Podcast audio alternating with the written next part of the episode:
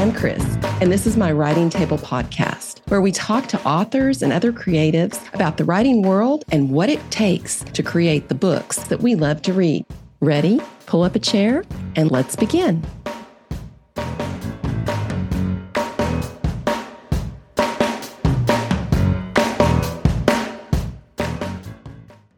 Bestselling author Boo Walker initially tapped his creative muse as a songwriter and banjoist in Nashville before working his way west to Washington State, where he bought a gentleman's farm on the Yakima River. It was there, amongst the grapevines and wine barrels, that he fell in love with telling high impact stories that now resonate with book clubs around the world. Rich with colorful characters and boundless soul, his novels will leave you with an open heart and a lifted spirit. Always a wanderer, Boo lives in Valencia, Spain with his wife and son. He also writes thrillers under the pen name Benjamin Blackmore. Welcome, Boo. Thank you. It's very good to be here. I have to ask right off the bat, how did you get the name Boo? I grew up in the upstate of South Carolina, and almost everybody has a nickname that has nothing to do with your real name. My real name is Lemuel Harold Walker III, and my son is the fourth. But my grandfather, senior, is Hackey, and then my dad's Lim, which came from Lemuel. But then I'm Boo, and then my son's name's Riggs. So it just kind of comes with the territory. It's like almost a, a second name that you get when you're born. You began as a musician. So what made you fold that creativity into writing novels?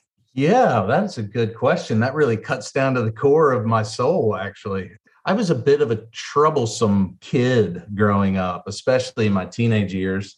And somewhere along the way, I ended up in boarding school because of some things I really did wrong in, in my 11th grade. I went to this boarding school in Tennessee, and it was like this light bulb moment of my life. I met a couple musicians that were my age that were playing acoustic guitar. And then I met a music teacher that actually was an English teacher and he was playing a little banjo and guitar and i just like all of a sudden it was like oh i'm having these frustrations as a teenager because i have no way to express myself. And as soon as i just started thinking about playing the banjo and started playing music with these guys it was like oh i'm not going to be a problem anymore to my parents or anything. And it was a really like I became absolutely addicted and obsessed with the banjo to the point where I ended up going to music school at the College of Charleston and was one of the first banjo majors in the country. And I was studying classical and jazz. And I joined a, a band called the Biscuit Boys. We started playing out in Charleston and kind of blew up for a local band. We were doing pretty darn well to the point where we dropped out and moved to Nashville and started playing and doing some really big gigs with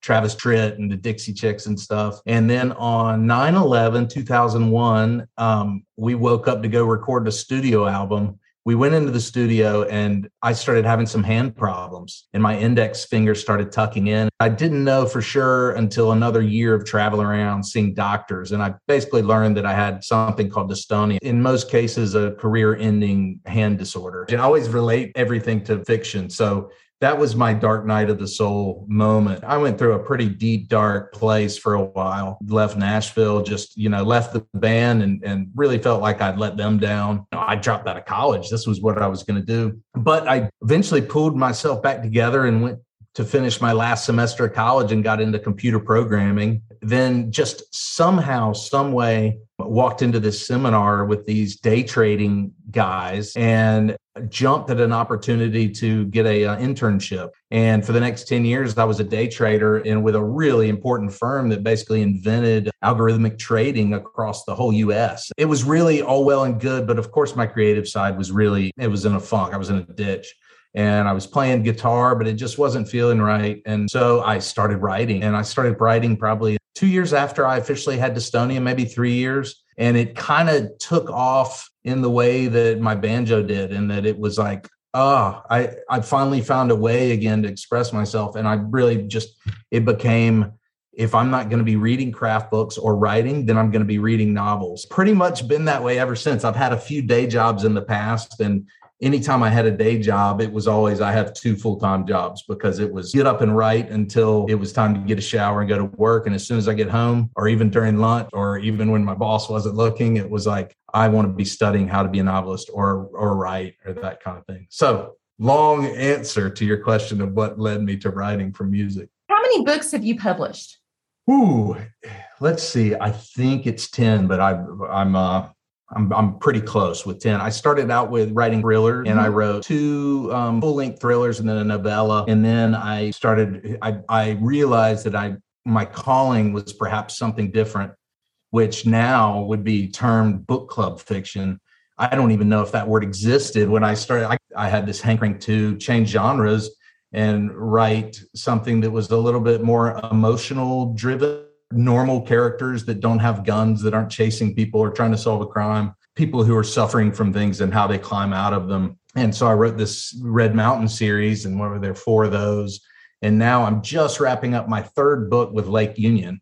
Um, so I guess that that would be. Tell us about your latest project. It's called The Singing Trees, and it came out in August, and it's been doing really well. It's been in the top 150 in the Kindle store for most of the time, and uh, been really well received stepping into a woman's body and writing from her point of view fully. And this is her journey in the 1960s and 70s from this young Italian artist growing from being 17 to 80 or, you know, 85. It's kind of um, in the category in historical women's fiction with Kristin Hannah and Fiona Valpy. It came about in a really strange way. When I started writing my Red Mountain stuff, I was a big fan of movies like Crash and Traffic and Valentine's Day, and where the characters are, each of their stories matters and they kind of brush up against each other and maybe even connect. And that's what I wrote with Red Mountain. And in doing so, I started to have to write from female points of view and I really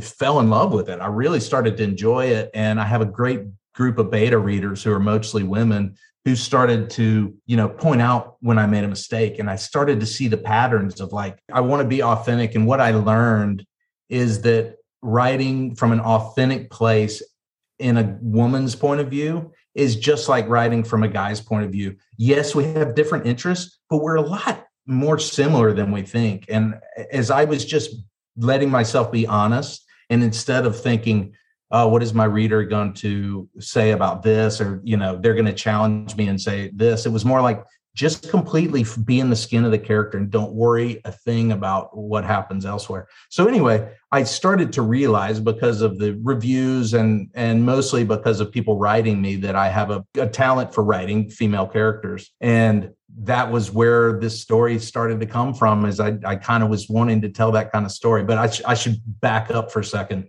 I was submitting for Lake Union and I had this story called an unfinished story ready to pitch to them. And I needed one more and I was really scrambling. Like I needed something within three days because they wanted to do a deal so I could get something out that next summer to squeeze me into the calendar. Otherwise, I was going to have to wait. And I was really racking my brain because you know, as a as a writer, pressure, deadlines, things like that can really um, stunt your creativity, and we all get better at it as we go. But I was frustrated because I needed something like the next day, and I just remember sitting down on the couch. I was in Naples at my in law's house and just thinking, I, I don't know what to do here. Maybe I just don't submit anything else. And right then, right as I kind of let go and quit trying, my mother in law sat down and told me her story of her life growing up in Pennsylvania as a teenager and then kind of what happened over the next 15 years. And I was like, what? This is fascinating. Can I like steal this and run with it? She was like, yeah, sure. And then the next day, as I slept on it, I was like, no, your story is so unbelievable, but I want to move it out of Pennsylvania and move it to Maine. I want to change the character names. I want to up the conflict in every way possible. I just want to use the seed of your story. And she, of course, gifted me the story. And so we spent the next few months getting to know each other in such a beautiful way. And I would, I was either in town and we'd sit on her, out on her porch, or I'd call her and I'd say, what was a typical Italian meal like? What were the family members like? And so I started creating this character that was kind of my mother-in-law, um, but different because I didn't want to try to capture her. Right, my mother-in-law right. is too she's too wise and um, even keeled. I needed somebody this this young firecracker of a woman and um, but she was an artist too and it was her journey of getting out of her small town and moving to the big city and trying to break into being an artist and of course the biggest obstacle was uh, was love and she didn't believe in love because of what had happened in her life But then she meets this Ivy Leaguer who comes along and throws a big wrench in things. And so all of a sudden I submitted it to Lake Union and they bit. And then I was like, oh, hold on. So I'm going to have to write a historical novel on top of it all. I, a time that I wasn't even alive because I was born in 79 and this needed to start in 69. So it was a lot, but boy, was it such a gratifying experience. And with the help of a great editing team, I'm just so proud of it. And I think it's probably going to be the book to beat for the rest of my career. And I keep just telling myself, this isn't like a try to always outdo the next book. Every book is just totally different. But I I sense that this one is going to be the one on my deathbed where I'm like, man, you really put everything you had into that, didn't you? You know, I'm proud of you, Boo. What does your idea to manuscript process look like? There's nothing I wish more than if I had a method that seemed to work for every single book. It would be the greatest. And I really, as I came out of the gates, it seemed like writing was easier back in the old days. I think there's a bit of added pressure and demand of myself that I ask of myself but I used to start out outlining, and the past two books, for whatever reason, they didn't, as much as I started outlining, they didn't map out in my head. And I couldn't see the end, but I knew I had to write them. And that's the one I'm currently in production with, and the Singing Trees. Like I, I knew where the conflict was, but I didn't exactly know what the character wanted all the way through. I didn't know the theme. I didn't know how it was going to come to a climax and stuff. And as much as I kept banging my head against the wall, it was like, I think these are going to have to be ones where I just start writing and kind of see what happens. And sadly, that means I'm probably going to have to delete 100, 200,000 words. So that's where I've been the past two years. And that's a tough way to write when you're writing one book a year. It really is. I mean, mm-hmm. I, I need to give myself a break. And that's my intent with the next couple is to, hey, you know, quit swinging for the fences and let's just hit a couple really solid hits. But I do outline, even these past two I outlined, it was just, I kind of knew I was going to stray big time. But the, yeah. the ideas, once I have the idea, then it starts to be who is this character? And I just bounce around forever. And it's so funny to think about like how much time I tried to think of what their name was and then who they looked like and all that. Cause then it eventually starts to solidify in your head and then i'm like what's their problem? What did they, you know what's what's hanging over them? And what how am i going to teach them this lesson? So i start to mm-hmm. think of it in those terms and then i think of i want to write a log line you know this i want a sentence or two of what the story is.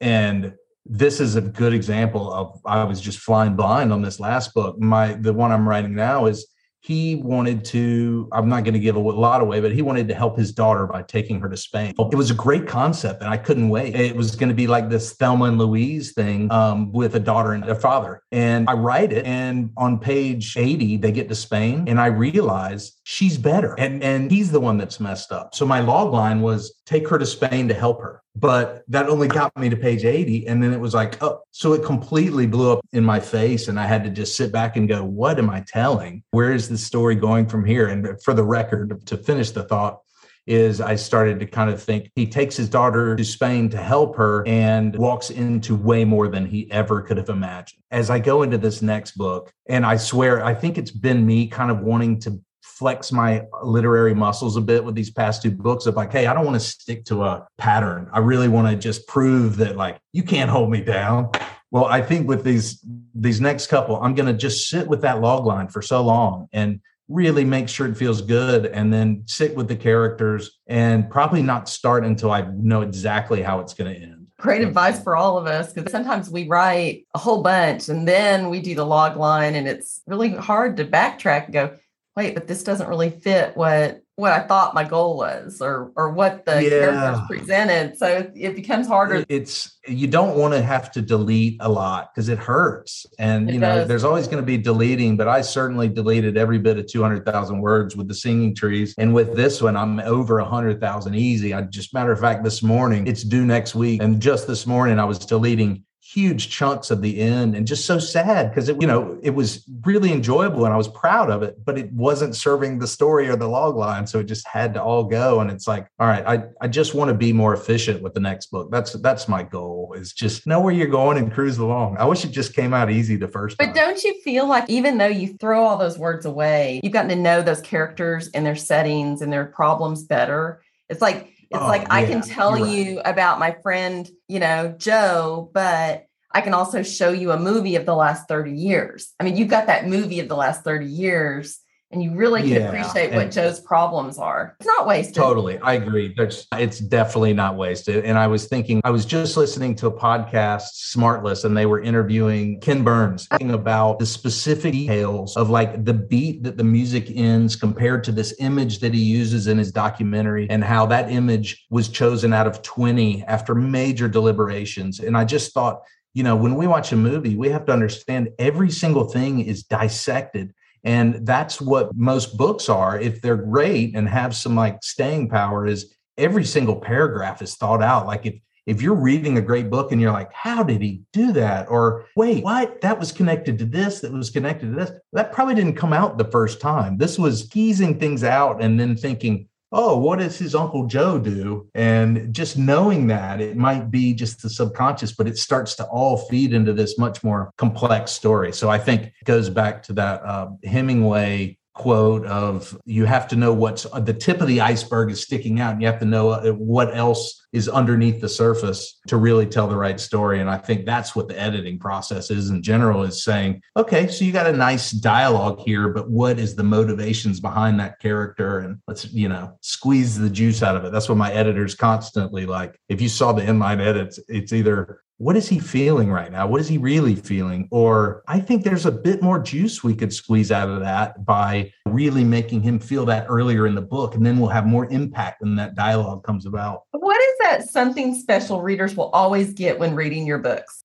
to this day, which I can't promise for forever, I believe my books will leave you with a very uplifted um, thirst for life. And I think that's because I'm really into tackling characters that are mostly like us, probably a little bit more colorful because that's interesting, going through stuff that we all go through. I'm really been into grief, I've realized for the past few books, not intentionally, but I really, for some reason, resonate with it, maybe because I have some uh, subconscious fear of death or something but I love just seeing normal people dig their way out. And every one of my books, they typically dig their way out. It might not be the way they wanted to get out. Yeah. Uh, and that's where the surprises come. But I, I would like to think as my characters dig out, I often, especially, I hear this a lot from readers, is they, they find themselves digging out of things as well. What's next for you? Well, I mentioned this book. I, so I moved to Spain last October and with the intent of kind of doing a year and writing a book uh, to follow some of my heroes that I'm not worthy of, like uh, Anthony Doerr and uh, Amor Towles and Pat Conroy, who all spent time over here. And Hemingway, actually, he started and wrote most of his first book um, just a few blocks from where I am, and I walk by it all the time. But I, I came here to write a book, and we've just decided to stay till next summer. So I'm think I'm going to write another book. I'm really fascinated with the expat life here, which expat is sometimes a derogatory term for some reason, but it's really just people living outside of their own country. And there's a really interesting mix of mostly English English speaking expats here that reminds me of my characters in Red Mountain. And then I've got a couple other ideas brewing. I'm really excited. I just learned that my great, great, great something uncle wrote Lorna Doone which is a famous love story set outside of Exeter in, in, England. And so I've got an idea to play with that a little bit. I've got about five stories that I'm really excited about. And it's such a pressure off to know that, hey, that's five years worth of work. It's nice. What are you reading now? Wow, that's easy to answer because I have uh, my 15 books that I just got delivered last week while my wife was gone, so she wouldn't know. Now she knows. um, I'm actually reading a woman named Kate Morton right now, and she is a monster. Uh, she writes kind of, uh, I guess you would call it women's fiction, but past and present, set in England and set current day and in the past. And I just am blown away by her writing. But a couple others that have really struck me lately are the the Silent Patient. I stepped out. I read my first thriller in a while, and I thought that was so fun. And I just was reminded, like, you don't always have to read something that is in a massive emotional journey, and that one kind of is. But fun to read something where you're just like, oh, this is like watching candy. I mean, you just you know watching the greatest, easiest movie ever, where you just can't stop you know, and it was fun to do that. But the other ones that I'm looking at right now are A Little Life. I just bought, and I know it's going to rip my heart out, but I have it anyway. And I just bought Kate Atkinson, Life After Life. Uh, we began at the end with Chris Whitaker, Station 11. Ivan Doig, The Whistling Season. Somebody's been pushing me to do that. I just bought a copy of The Sun Also Rises to read again. The Nickel Boys, The Guest List. When some of those thrillers last that, that long, I get excited about reading them. And they always are so rewarding, like Girl on the Train and stuff. I just finished this one. We Were Never Here. Andrea Bartz was very well written. She had great imagery. Writers often talk about how their fellow writers support them through the best and worst of times. Have you found this to be true? I have. I have such an impactful example. I have a lot of good writer friends, and I started attending NINC a while ago in St. Pete, and I realized that writing isn't exactly a solitary experience. And as soon as I got surrounded by all these authors, it was just so impactful to know and to just be around them and to commiserate and to see what people are capable of, word count wise, and stuff like that. But I mentioned earlier that I switched from thrillers to uh, high impact fiction. The reason I did that was a very random, um, serendipitous meeting with a woman named Leila Meacham, who just passed away a few days ago. And she's from um, San Antonio. And she became my mentor. And that was, what was that? I guess that was probably 2009, 2010, something like that, maybe a little bit later. But she was on a steamboat cruise through the Columbia River when I was living in the wine country in Eastern Washington.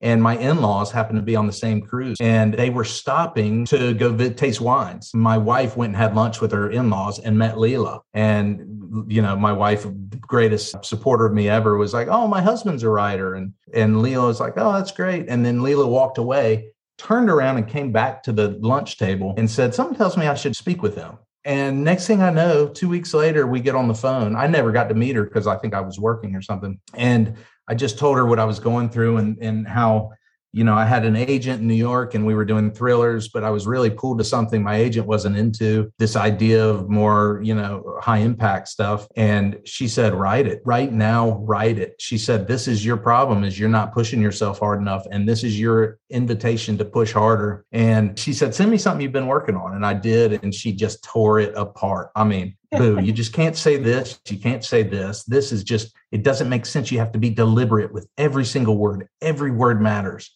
And right as I was feeling cut down, she'd say something like, But you know what you can't teach and that you have is talent. And you have talent in your dialogue. I'm getting chill bumps still.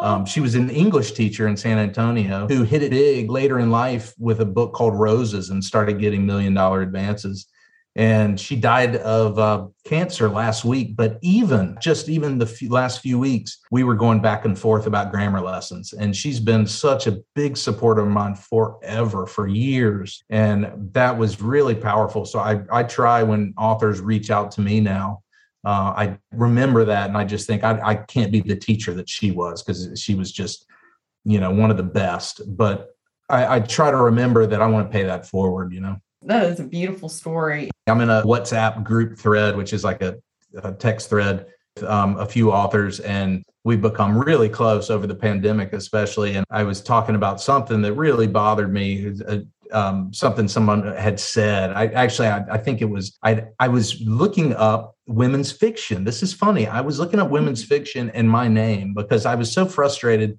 Somebody had called my stuff women's fiction. Actually, it's my editor, and I talked to her about it, and I was just like, I don't like this term. And I was Googling it and I stumbled upon this really deep analyzation of my book, An Unfinished Story. And before I knew it, I was reading it and it absolutely crushed me to the point where I just feel sick talking about it because mm. she knew what she was doing. She's a really good editor and she's in a book club and she was breaking down the structure of my book and everything and really trashing it. And I was just crushed. So I, I wrote my team and I just said, y'all, this is just awful and we kind of just talked back and forth. And my friend Lucy Score, who writes romance, she said the greatest thing that I put on my the front of my computer, which is we're basically heroes, boo. All writers are basically heroes, and just no one knows it. In your view, what is good writing? Good writing to me is a book that will take me in and give me a really credible journey that I don't want to forget and that leaves me a different person when I close it. Thank you for spending time with us. You likewise. Thanks for doing what you do. Learn more about Boo at Boo Walker. That's B O O Walker.com and also BenjaminBlackmore.com. If you're enjoying the writing table, please consider leaving us a review. There are so many podcasts out there. Reviews help other listeners find us. Thanks so much for your support.